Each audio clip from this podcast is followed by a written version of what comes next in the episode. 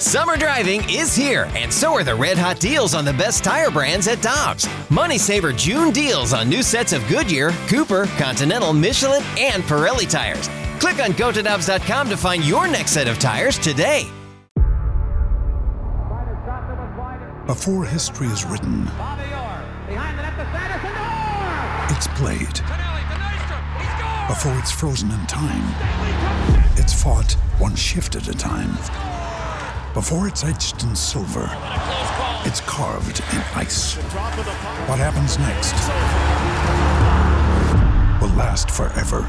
The Stanley Cup Final on ABC and ESPN Plus begins Saturday. Hi, I'm Dan for Dobbs Tire and Auto Centers, here to share the easiest way to buy tires. Come to Dobbs. With the best tire brands and the biggest inventory, you'll get your tires the same day at the lowest price, guaranteed. Next time you need tires, get into Dobbs.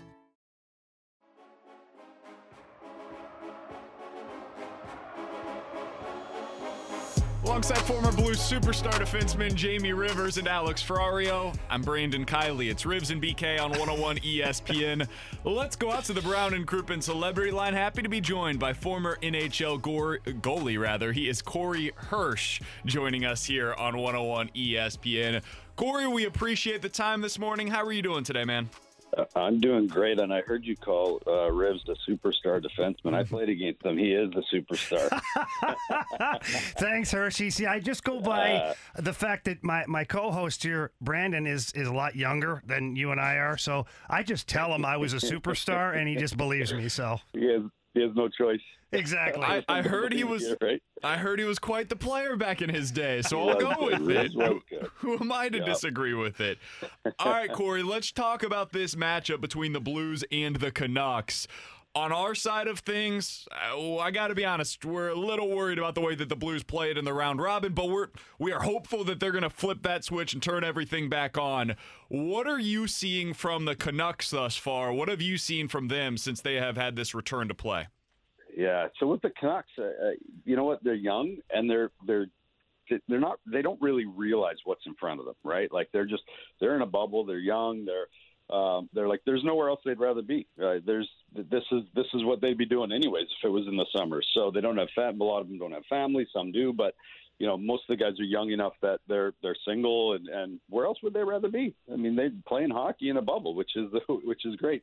Whereas the Blues know what's in front of them, right? They know that there's a two month, two and a two month, two and a half month grind coming up. Now put them in a bubble. Um, so I, I think mentally there's a bit of an edge for the Canucks in the fact that there's a naivety there. Uh, and I think we saw that in the round robin with the Blues. I, I think, you know, they realize that when you get to the Stanley Cup playoffs, it doesn't matter who you play. You have to play everybody, and you have to play good teams, and everybody's good. Like it's it's going to be a grind. So uh, I could see them not wanting to beat the crap out of themselves during the round robin because they know what's in front of them. So um, you know, if you're the Canucks, you kind of just want to let the Blues sleep right now, right through games one at least, and not poke the bear, uh, and hopefully take advantage of that. All right, Hershey. So, like you said, young team, blessed with a lot of really young talent in Vancouver. The Blues are the, the gritty old Warriors that are coming off a Stanley Cup championship last year. In your opinion, what is the one part of the game that the Vancouver Canucks, Canucks possess that's going to be or could be problematic for the St. Louis Blues? Uh, the fact they can they can outscore their mistakes. Like they can they can uh, you know goal scoring hasn't been a problem for them. And e- even look at Minnesota uh, the last game. I mean they were down four three. They ended up their goalie wasn't very good, and they ended up scoring five anyways. Right. So if you don't pay attention to detail on defense, uh, they have young players that are are super talented. And they can outscore their mistakes. But if you pay attention to detail, those young guys still they'll they'll they'll take chances on the offensive side where you can get going the other way, right? Like they they cheat, they still have that mentality like rather than defend first, they they're like, well, I'm going to score first, right? So that's kind of where the Canucks uh, are are good in the sense that they can they can outscore some of their mistakes if you let them. All right, so you and I both know that when you play that way, up on your toes, and you're looking to man, maybe cheat on the offensive side a little bit, Yep.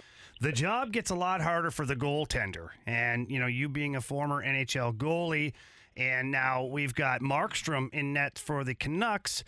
Is Markstrom ready for this test? Is he going to be able to withstand maybe some of that eagerness and giving up some of the prime chances?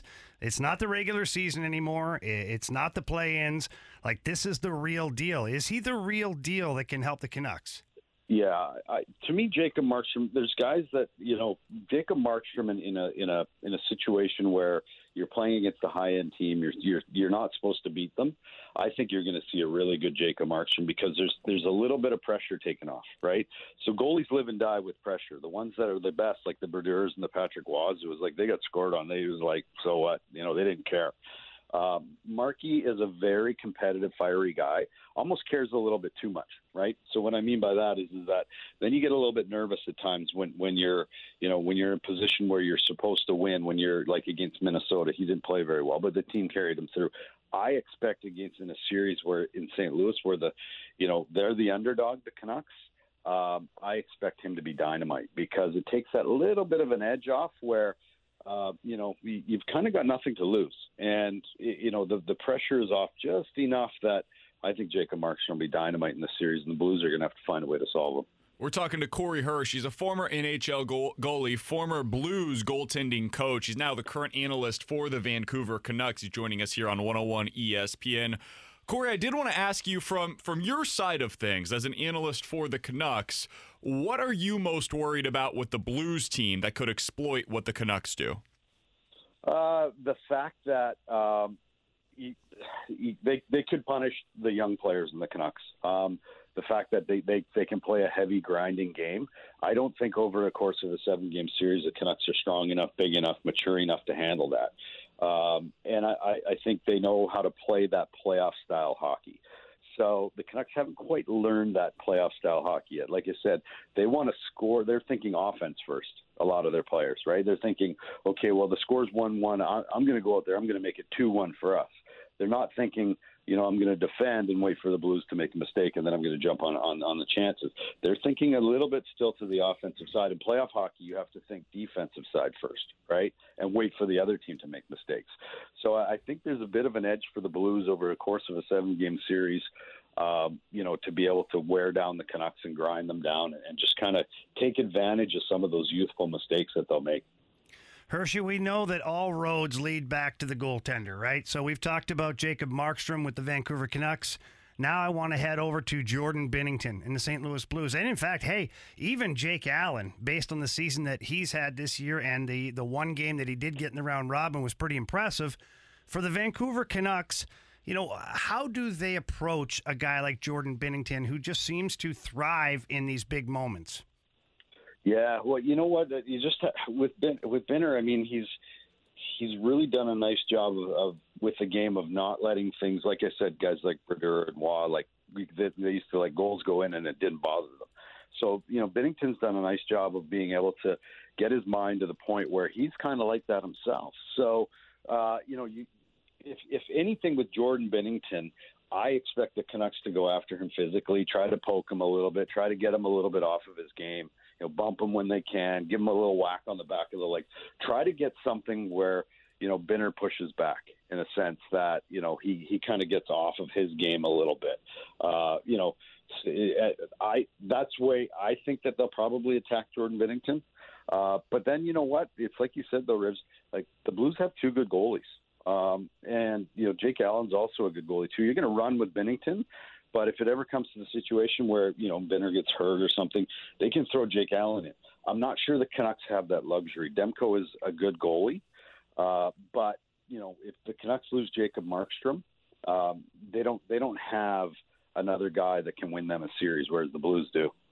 We're talking with Corey Hirsch here on 101 ESPN. Corey, earlier today, I talked about how I, I think the key, and this is not some like crazy analysis right here, but the Blues have to get off to a good start because of what happened with them in the round robin to get their confidence back and to get up on this Canucks team that is riding high right now.